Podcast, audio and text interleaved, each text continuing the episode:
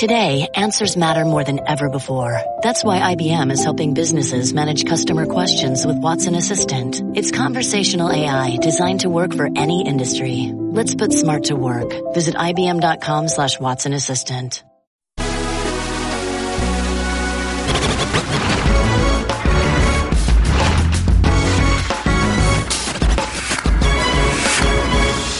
So those that know, know, and what's understood need not be explained. So look, I'm here, you're here. What do you say we talk some sports? Here's a look at today's 6 at 6. Started with NFL owners who will meet next Tuesday and Wednesday to consider changes to a game manual that says players, quote unquote, should stand during the national anthem, a guideline that the league has left to the discretion of players who kneeled in larger numbers after criticism from President Donald Trump. Roger Goodell said in a memo to club executives Tuesday that the anthem issue is dividing the league from its fans, saying the NFL needs to, quote unquote, move past this controversy. Goodell goes on to say, like many of our fans, we believe that everyone should stand for the national anthem. It is an important moment in our game. We want to honor our flag and our country, and our fans expect that of us. We also care deeply about our players and respect their opinions and concerns about critical social issues.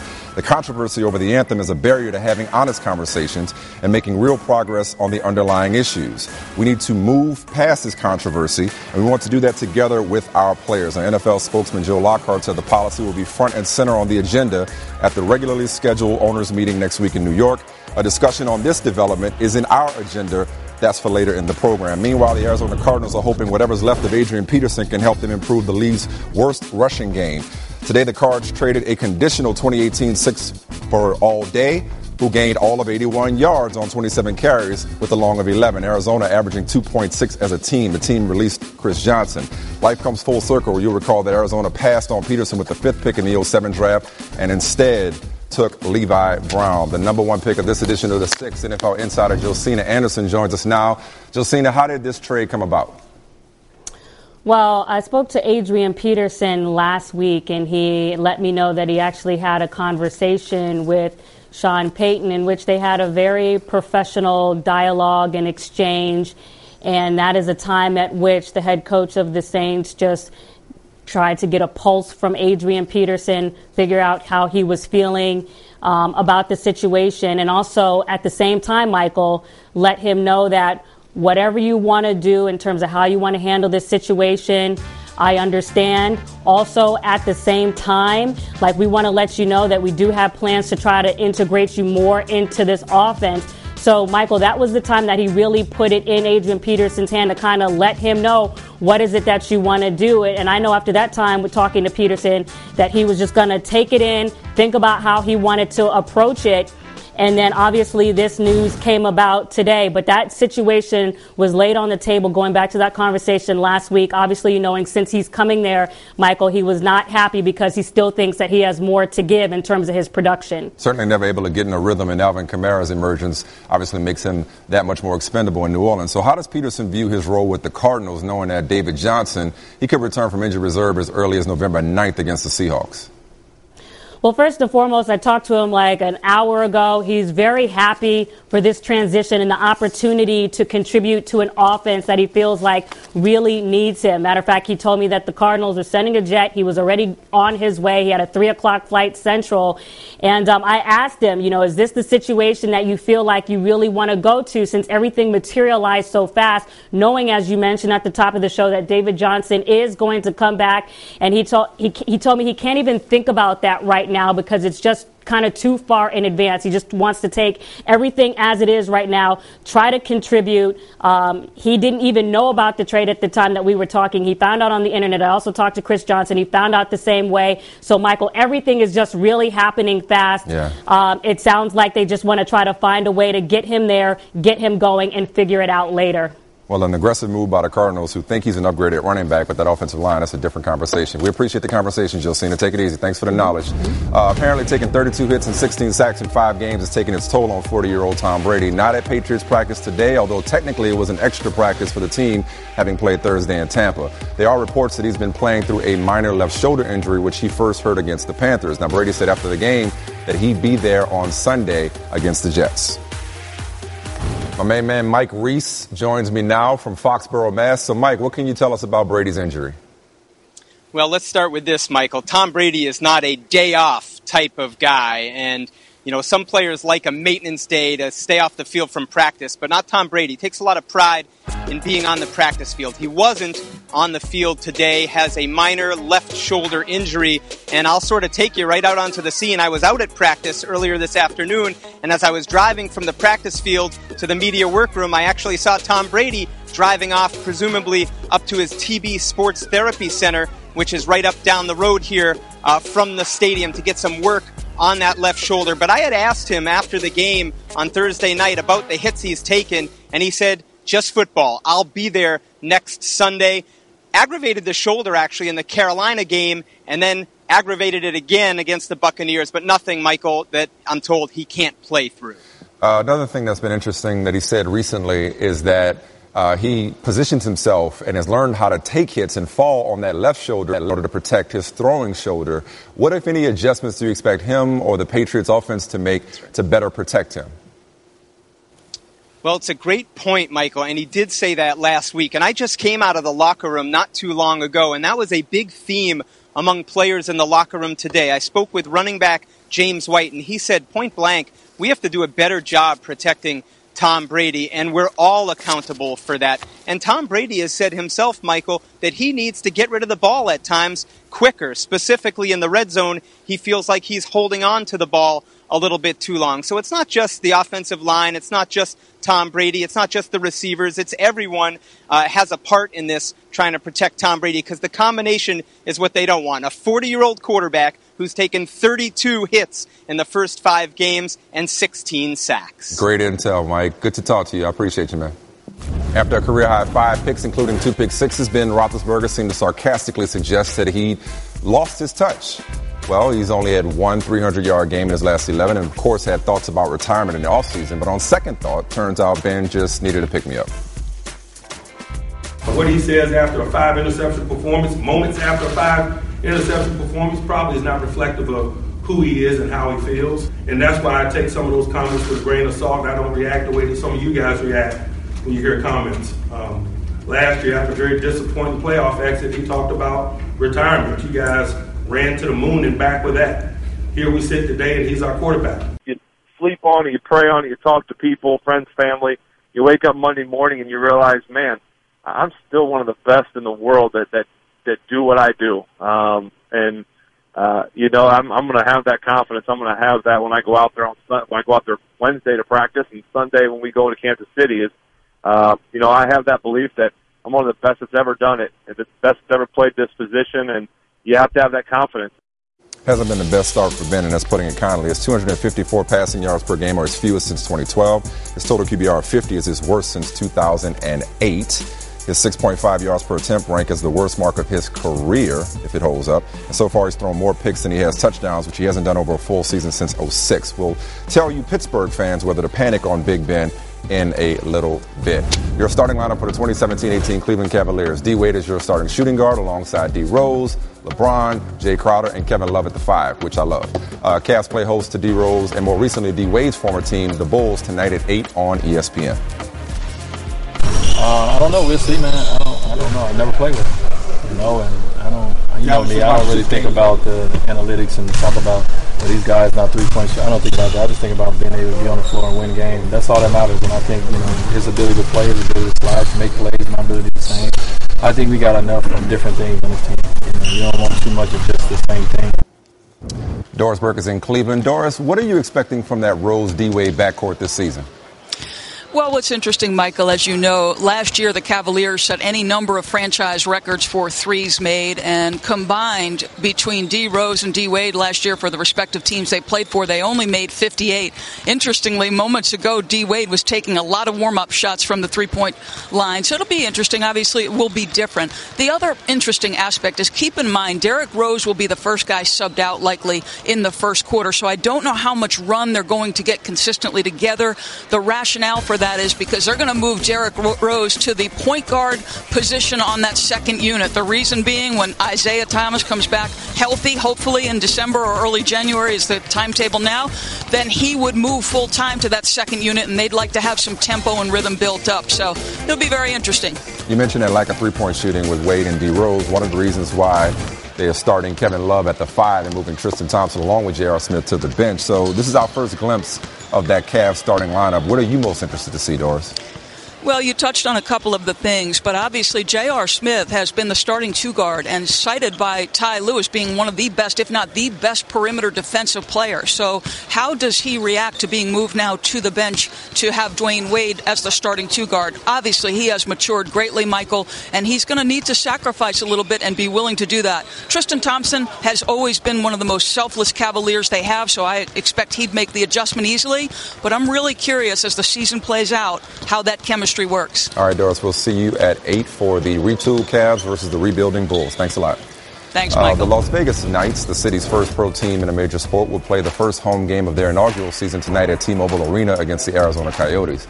The event became more meaningful, of course, in the aftermath of the mass shooting on the Vegas Strip October 1st that killed 58 people and left hundreds more injured, one of the deadliest shooting incidents in U.S. history. Now, ESPN Steve Levy is in Las Vegas.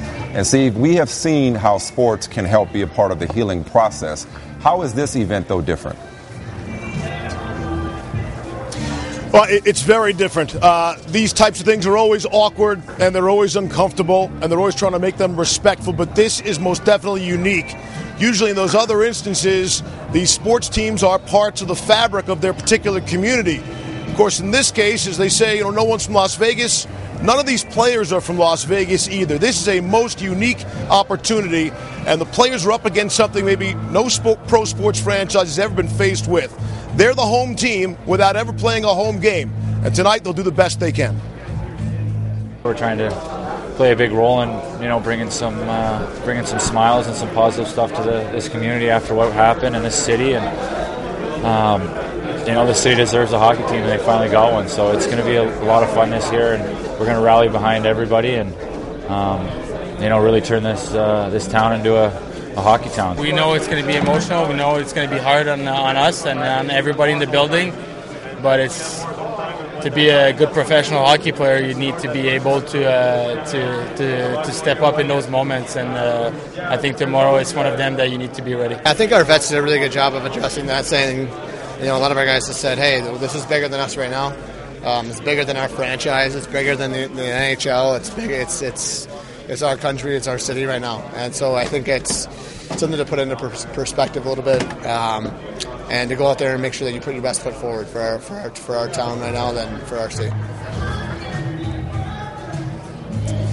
Looking really at this as a big group hug of 17,000 people tonight inside of T Mobile, and they're really not treating this as their first ever home game. That'll be Friday night when the Red Wings come in. Tonight is all about paying their respects to those who have lost their lives, their families, and the first responders. Things out of the ordinary tonight, Michael. No advertisements on the boards. There'll be no Budweiser, pizza, or anything like that. It'll be hashtag Vegas Strong. Also, we're told that one Vegas Golden Knight player will take the microphone prior to game time and address the crowd from the heart. And lastly, the Knights were doing something that was really cool. When they first became a possibility, they took season ticket holder deposit money and every one of those names will be inside the ice tonight. We're also told there'll be 58 other names on the ice tonight. Those will be mark all the names of all the victims from what took place on October the 1st. Wow. That's a story from here in Las Vegas, not your typical Vegas party night tonight, Mike. No, good stuff, and it should be a powerful, emotional scene. Thank you, Steve. We appreciate it.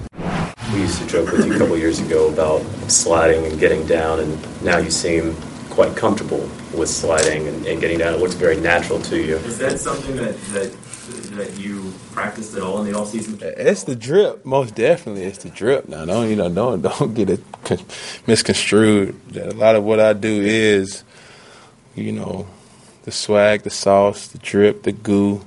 You know what I'm saying? Whatever you want to call it, but you know, just to get my my tail out of harm's way. The swag, the sauce, sauce the drip, the goo. Goo, what? Hey. I don't know what that means. No, I'm too old, man. I've gotten old really quick, man. I can't figure it. out things Tell like that. It. I mean, but I, I, know what it says. I don't know what he means, but I know what that says. That he's comfortable, and yeah. that's probably what got him in trouble last week. Was yeah. he got a little too comfortable, and under the guise of offering a compliment, he came off as condescending. Seven touchdowns, one interception against the Patriots and Lions the last couple of weeks. That's what happens when Cam is comfortable and, yeah. he, and he's winning, he's playing well it shows all throughout the week. Is this the Cam you expect to see the rest of the way? Absolutely, and, and he has weapons. And for the first time around him, we have Christian McCaffrey coming out of the back without Greg make, Olsen. Oh, I'm, I'm, sorry. Without Greg Olsen. Without Greg That's Olsen. Great, yeah. Dickson shows up. The big yeah. tight end shows up and has a good one. Funchess has been unbelievable. Devin Funchess has been making plays in, in space that he has to create space, and he's making plays with his hands. And Kelvin Benjamin has a big play last week. He has a lot of guys around him who have a ton of confidence in him. He has a defense that plays four quarters for him. That and an offense right now that is bruising, man. They'll they'll run the ball at you when they want to commit to running the football. They will run the football. But Cam is coming back to the old Cam that we knew. He's getting out of the pocket. Yep. He's using his athleticism. He's doing the right things. He's making the right reads, and he's being patient yeah. with what teams are giving him. We saw in the past where Cam would load up and try to force balls into certain spots.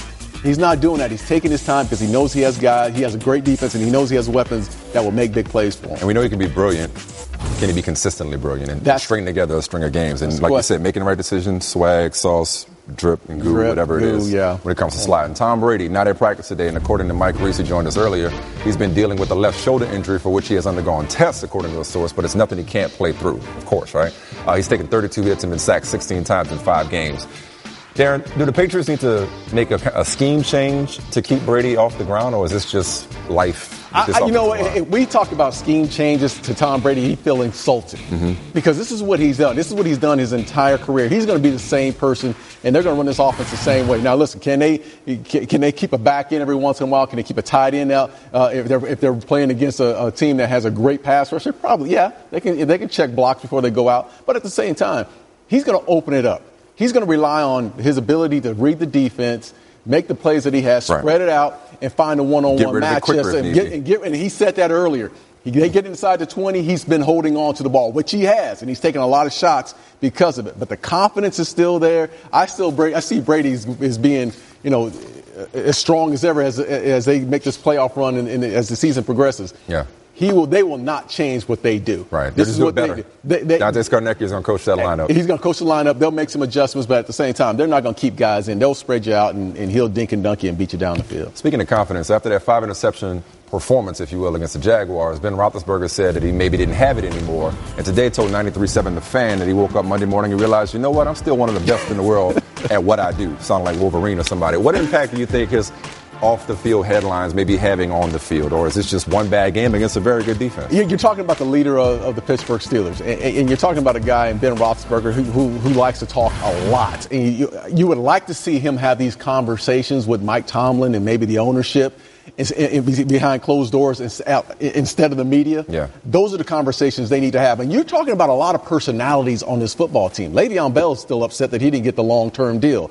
He wants the ball more. Yeah. He's under a franchise tag right now. You know he's not happy. Antonio Brown is throwing water coolers on the sideline. So you're going back to last week. Yeah. This radio show seems to be an issue for you. Yeah. Well, I just think that when we talk about Ben Roethlisberger, he's the leader of this bunch. He yeah. has to act like the leader. He can't be talking about retirement in the offseason. I mean, have the attitude of, of that leader. I can't imagine going into a season and having a guy like Troy Aikman talking about, well, you know, I have the best weapons in the league right now. Martavis Bryant's coming back, and I got Antonio Brown, Le'Veon Bell, but I'm talking about retirement. You just don't have those conversations. That doesn't even come up to, you, to your mindset. It's, it's basically about keep that window, in. So you keep the, that in here. The window of opportunity is closing. They yeah. need to win now. This team is built to win a championship right now. They can't have a quarterback talking about retirement. And now they got him out here, Brett Favre, and trying to see if he still got it. Yeah. MRI performed Tuesday showed no new damage to Sam Bradford's injured left knee, according to team athletic trainer Eric Sugarman. Now Bradford is suffering from what Sugarman termed wear and tear on the knee, but his status remains day to day. Started but was removed in the second quarter of last night's game against the Bears. Case Keenum would get the call against the Packers if Bradford can't go. Meanwhile, many are calling Mitchell Trubisky's debut a success. John Fox said the kid has got what it takes. You agree with Fox? Absolutely. I, you watch this kid early in this game. They're getting him out of the pocket. They're using his athleticism. He's making great throws on the run. He's accurate with the football exactly what they saw when they drafted this kid big arm strength, accuracy, and athleticism. And there's a huge future for, for Mitchell Trubisky. I think the question mark is for the fan base and the team. You can't look at the box scores. You can't expect them to win every football game. He's going to have a learning curve. He's going to have his ups and downs. But they have a talent at that quarterback position that, yeah. that that's going to grow and grow as the season goes on and next year. To your point, eight of his 25 attempts came outside the pocket. Mike Glennon had four such throws. In four games this season. So they certainly took advantage of his mobility. And good news, he had a total QBR of 13.7 to your box score point. Yep. The last two uh, top two picks who finished with a lower total QBR in their first career starts, Jameis Winston and Matthew Stafford. Oh, so there you go. There you Cardinals trade for running back Adrian Peterson today. They sent the Saints a conditional six round pick. Uh, from what you've seen so far this year, and he hasn't really had an opportunity to get a bunch of carries and get in a rhythm and break that long one, assuming he still has that in him, Woody. But from what you've seen, can he make a significant impact with, with Arizona with David Johnson still sidelined? Look, I, I, we're not going to see the old AP that we've seen in the past, where he's breaking tackles and he's making big, we're long 60-yard runs. We're not going to see AD, that. We're, yeah, we're, we're not going to see Adrian Peterson do that. But what we are going to see is a guy who runs with intensity. Mm-hmm. We're going to see an, an, identity that the offense, that the Arizona Cardinals do not have the, as far as the running game. You're going to see a lot more play action because teams are going to have to load up now. You still got to respect. You got to respect. You better drop that man in, in, the box. If not, he's going to hit you for, with some yards. So they want to set up some things with, with AP at the, with Adrian Peterson at the same time. Run the ball consistently. Get him in, get him inside the tackles. Make him pound you. Third and short. Pound game. Fourth, uh, fourth and short goal line, you'll see Adrian Peterson show show himself then, but then the, the, the, play action pass is going to be huge for this team with him. That man needs no introduction, but we will be introduced tonight for the first time to the new starting five the Cleveland Cavaliers with that man D Wade at shooting guard and Kevin Love at the five. D Wade and Derrick Rose sharing a backcourt, something you never thought we'd see. How much better will we see Derrick Rose this year? Check out what he said earlier. I get a chance to reintroduce myself back to the league. Um, I get the bet on myself. That was one of the reasons why I came here. I get the bet on myself, and I'm from Chicago. I got that hustling side. Uh, it's, it's me, man. Next time you pay me, you got to pay me double, so it's fine with me. Paul Pierce is here. You're an LA guy. Y'all hustle a little bit out mm-hmm. there. Are you betting on Derrick Rose? Well, the risk and the reward is pretty great because you don't give him a lot of money. You get him on a minimum deal. And so now you're saying you're not asking for the Derrick Rose of old. You're asking him to contribute. He's going to be a lot better under that system than, say, a Deron Williams was yesterday. And then he's going to have space to drive. So it's a high risk not really a high risk. It's, mm-hmm. it's a low risk, high reward. Absolutely. And, and as we talked about earlier with Doris Burke, he'll run a lot of that uh, second unit point when Isaiah Thomas comes back healthy. Uh, speaking of health, Joel Embiid, not so much. Still got five years, $148 million. Mm-hmm. 31 games last year. And as you probably know, Truth, nobody, no, nobody has ever averaged, no rookie, more points per 36 minutes other than Wilt Chamberlain. And then it's Joel Embiid. And when he was on the floor on defense, the Sixers had the best defense in terms of efficiency in the league. So was it smart by Philly to go in all, all in on him? Well, yeah, you got to retain him right away because when healthy, he's one of the best big men in the league. So the only thing about him is his health. We know he can do. We know his skill level. So it's good to lock him up right now before he hits the free agent uh, mark, and then you say, "Hey, Joel, we need you on the court. We need you healthy." And when he's healthy, you know, watch out the Philadelphia Sixers are going to be a team to watch this year. Uh, Markelle Fultz, not so healthy. Uh, he's dealing with a, uh, a shoulder issue. Mm-hmm. His shot form, let's just say it looks interesting. Drew some attention you know, from the line last night. What do you think about it, Drew? You know what? Every draft pick Philadelphia has had over the last four years have dealt with an injury. At least he's on the court. You know, he just has to get he- healthy. You know, to get with the trainers, take some time off. But that doesn't look good right there. You know, take some time off, you know, get healthy and be ready for regular season. All right, the Houston Rockets went regular season form last night. It's still preseason, but don't tell that to Houston. Uh, James Harden, 36, 11, 9 rebounds, 117 and 95 over the Knicks. Mike D'Antoni's old team. The Daily News says that Jeff Hornacek was a little peeved at the tactics, saying he's not surprised that D'Antoni would run up the score on the in the preseason. A little showboating, a little celebrating. The Rockets said, "Look, we got two games left. We're trying to get ready to, to make a run at this thing." Do you have a problem with them kind of running it up? It seems like in the preseason. Absolutely not. You know, they have a brand new team. They're trying to get to know each other. They're trying to gather some confidence. So, you know, they're going all out. Like I said, the preseason has been shortened this year. So you only have so many games to get better, so many practices. So, you know, they're going to try to play right now how they plan on playing in the regular season. So I have no problem with that. They're trying to get their, their chemistry together. Yeah, so many games, so many practices, and zero excuses with Chris Paul in the backcourt now. Now, Harden, uh, he, the story of the weekend – this is coming off of him responding to former coach Kevin McHale, who, who said, look, Harden's not a leader. And now that Chris Paul is there, Harden could just focus on basketball. Harden said that he's a clown and said he's showing his true colors, that he did everything he could when Kevin McHale was there, and obviously it didn't work out. That's why McHale's fired and working for NBA TV. Um, what do you think of McHale's criticism? Is it really criticism, or, or is it just the hard truth? Well, you know, I, am not there in the locker room every day. I'm not around James Harden to say he's a leader or not. Kevin McHale, that's just his opinion. Harden feels like he's led this team over the last few years. He's the best player, he's the highest paid player. That doesn't necessarily make you a leader, but I can see that James has definitely grown over the last year or so under D'Antoni. So, you know, maybe he has something to prove. You know, the best players in this league always need motivation, and maybe this is one for James. Anybody play more minutes or more games than James Harden? That's one way of leading. He shows up and plays hard every night. Uh, check out Paul Pierce's interview with Jayson Tatum, NBA rookies, the introduction. That's this Thursday at 8 p.m. Appreciate the truth, man. We're trying to get people's mind away from the troubled times. We're trying to take them away from all other parts of the newspaper. That's where we talk about all the frailties, and we're trying to get them over to the sports page where they shouldn't be reading about anything but how inept we are defensively or offensively or how good we are as a team. Jerry Jones and the rest of the NFL owners, they hold their regularly scheduled meeting next Tuesday and Wednesday, and one order of business will be to consider changes to a game manual that says players should stand during the national anthem. The guideline that the league has left to the discretion of players who kneeled in larger numbers after President Donald Trump criticized the anthem protest, not protest during the anthem, excuse me. Roger Goodell sent a memo to club executives Tuesday that the anthem issue is dividing the league from its fans, saying the NFL needs to move past this controversy. He said, like many of our fans, we believe that everyone should stand for the national anthem. It is an important moment in our game. We want to honor our flag and our country, and our fans expect that of us. We also care deeply about our players and respect their opinions and concerns about critical social issues. The controversy over the anthem is a barrier to having honest conversations and making real progress on the underlying issues. We need to move past this controversy, and we want to do that together with our players. Let's have an honest conversation with Will Cain. Darren Woodson is still with us, and joining us from D.C. is Dominique Foxworth. Dominique, let's start with you. Um, what do you think about this development, this this need to come together uh, and, and, come to, come up with a, a collective plan? Is this a sign of progress?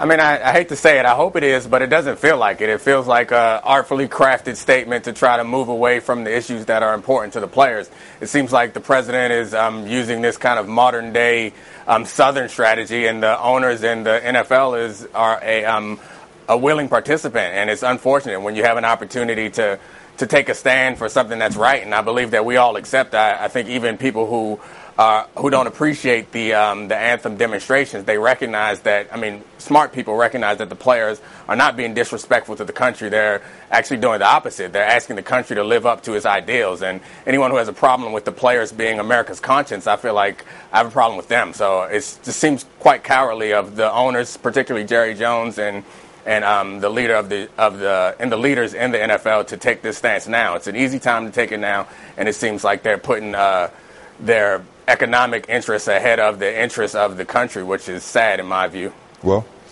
um, Mike, I think it is progress. I don't think okay. by any means it's a solution, um, but I think it's movement in the right direction. I'm going to tell you from from all three angles. First of all, from a personal angle, and I've had conversations with Dominique, with Darren, with you as well. Mm-hmm. Um, I am insulted by the act of kneeling before the American flag during the national anthem.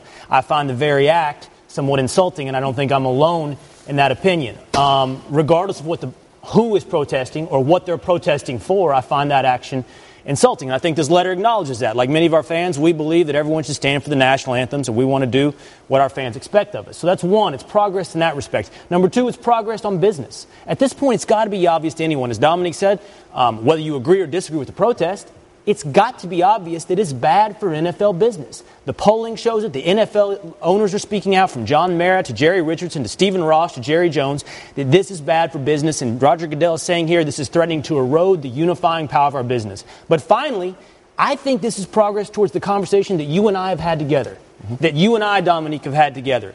That if we understand that the protest action itself was an insult that got in the way of talking about productive things that we can make solutions for or have debate and disagreement on, then it's actually progress in that direction if we can get beyond having this over the national anthem and during uh, the display of the American flag. Listen, I think the social issues are going to continue to be there. And those social issues are going to, at some point, listen, the owners are looking at this saying the bottom line. They're looking at their bottom line. If you're a business owner, I'm a business owner back in Dallas.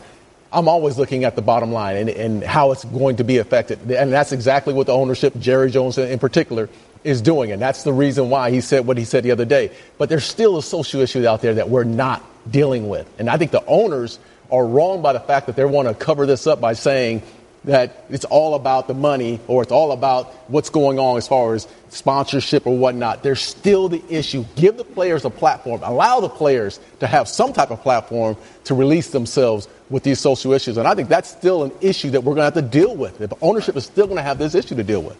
Yeah, I mean, this doesn't feel like an issue in isolation to me, and I think that's part of the reason why it causes such a reaction from me and so many other people is that this is a a an event and a series of events that kind of makes it feel like uh, it seems to us at least like America does not like or appreciate black people being outspoken because there's no way. Understand, Will? You say that you take issue with the the with the of protest, but there's never been a way that anyone's ever been happy. Like when when people march, they attack them with dogs. People kneel, they tell them to stand up. When Kaepernick sat down, they told him to kneel. People put their fist up. There's a problem with that. But when people get shot in the streets, there doesn't seem the same type of outcry. So I know that it it may not seem like this to some people, but from many of our perspectives, it seems like we are not being appreciated or at least respected in a way that we want to be. And if we demand respect, the response to that is shut up and you're going to stand up when I tell you to stand up. And it's just it's hard for somebody like me, and I, I'm I'm no longer a player. I think it's particularly difficult for guys who are still in the league to put up with that. And I'm not sure that guys would continue to, to put up with that if they feel that they're um, that they're being treated like children when, when they feel like they're speaking to much more important issues than who wins on Sundays. Dominic, I totally understand that perspective, and I understand that there's never been a protest that the majority has appreciated from the minority.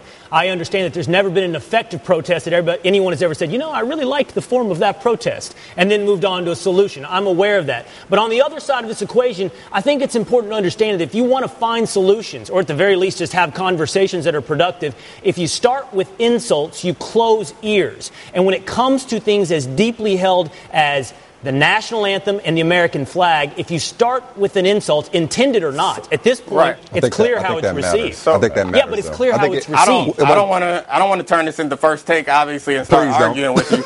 yeah, I'm, I'm, not looking to do to do that at all. But I think that it's it's difficult when um, it feels like black people in particular have been impressed in this country for so long, and rather than an olive branch be extended from the other side, the, the response that we get is like, no, you're doing it wrong. How about we look at the fact that it's been done wrong in this country since this country was founded? And I'm not trying to argue, like I said, I'm trying to do this in as uh, compassionate a way as possible, but it's angering, and I can think you can understand how upsetting that might be for us to, to um, hear a group of people in the majority who have been benefiting from the current structure say, no, we, we would be willing to consider your issues if only you would protest the right way. It just doesn't feel real. Yeah, I, I, told Will earlier, it's not first take. We actually got to go to break here. We can't go around in circles. All Why y'all keep telling me it's not first take? yeah, no, I, felt your, ener- I felt your energy rise up. Tell, yeah. them to, tell them to send me an invite. No, I can come love, yell at you on first take if you want. It's just a, it's just a time yeah. thing. And I think, the, right, I think the overall point is it does feel – like this is going around in circles. We, it feels like we've been having the same conversation for a year, and my concern is that while, yes, the people that don't want their minds and hearts changed, if, if, if, I don't think you're coming off of it. I don't mean to make you a representative of everybody, Will, no. but I don't think you're coming off of how you feel about the demonstration. So you're right, that is a roadblock.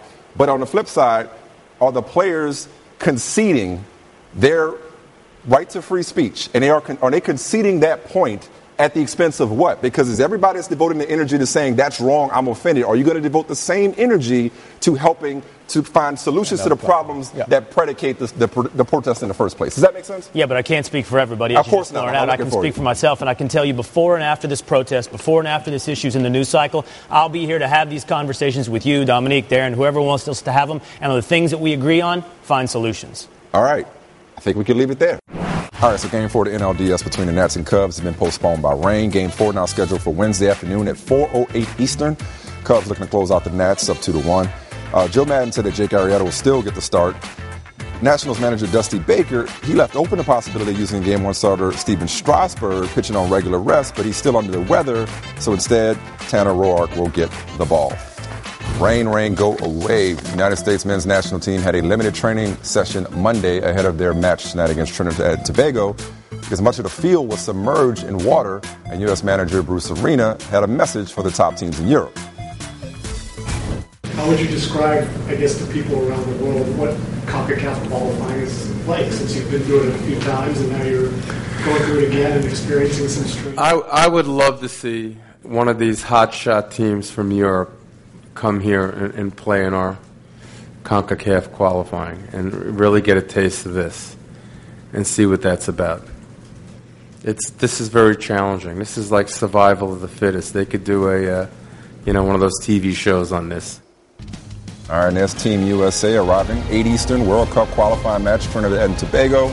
Win and you're in, although they're still at 93%, according to our six other index. scenarios, Michael. They didn't get in. How are you? That's Taylor Twellman, ladies and gentlemen. Uh, what challenges or what problems does this, does this pitch present for the men? Uh, it's a good question because obviously that was yesterday, and then you go on Twitter over the last 35, 40 minutes preparing to do this hit with you, and the field's absolutely fine. There's no water whatsoever. There's a little bit of an issue. The lights haven't turned on yet. It's expect the unexpected, Michael. And listen, Bruce is saying one thing. But listen, Belgium played Bosnia. It was on a cow pasture. This is part of World Cup qualifying. You have to go to hostile environments, places where you don't control everything. You expect the unexpected in World Cup qualifying. And listen, it's the final game. Just get the job, get the result, get out of there, and move on to Russia eight months from now. I know that's right. Uh, Portugal won today, so we see Cristiano Ronaldo in the 2018 World Cup, but we might not see Lionel Messi as Argentina needs a win and some help tonight to avoid a potential playoff with New Zealand. If they don't end up qualifying for Russia, how will that affect Messi's legacy? Ooh, that's Taylor? a good question. That's a good question because on That's one two hand, questions out of me? It, it is. That's amazing, Thank you, and I didn't write Sam. the question. Thank you, man, Sam. I, I will say this: I don't. no, On one hand, I want to say yes, it hurts his legacy because Pele, Beckenbauer, Cruyff, they never missed it. Maradona, they never missed a World Cup. But I often hear you and Jemele all the time argue about LeBron's legacy. And, and listen, when you, this team that Argentina has, I hate saying it, but it's fact, they're not good enough. Hmm. So you can have the best player in the world, Right. but in soccer, unlike basketball and other sports, it can only take you so far. Right. He's only played 9 to 17 games. So, Michael, to sum it up, in the soccer world, I still think it doesn't hurt his legacy.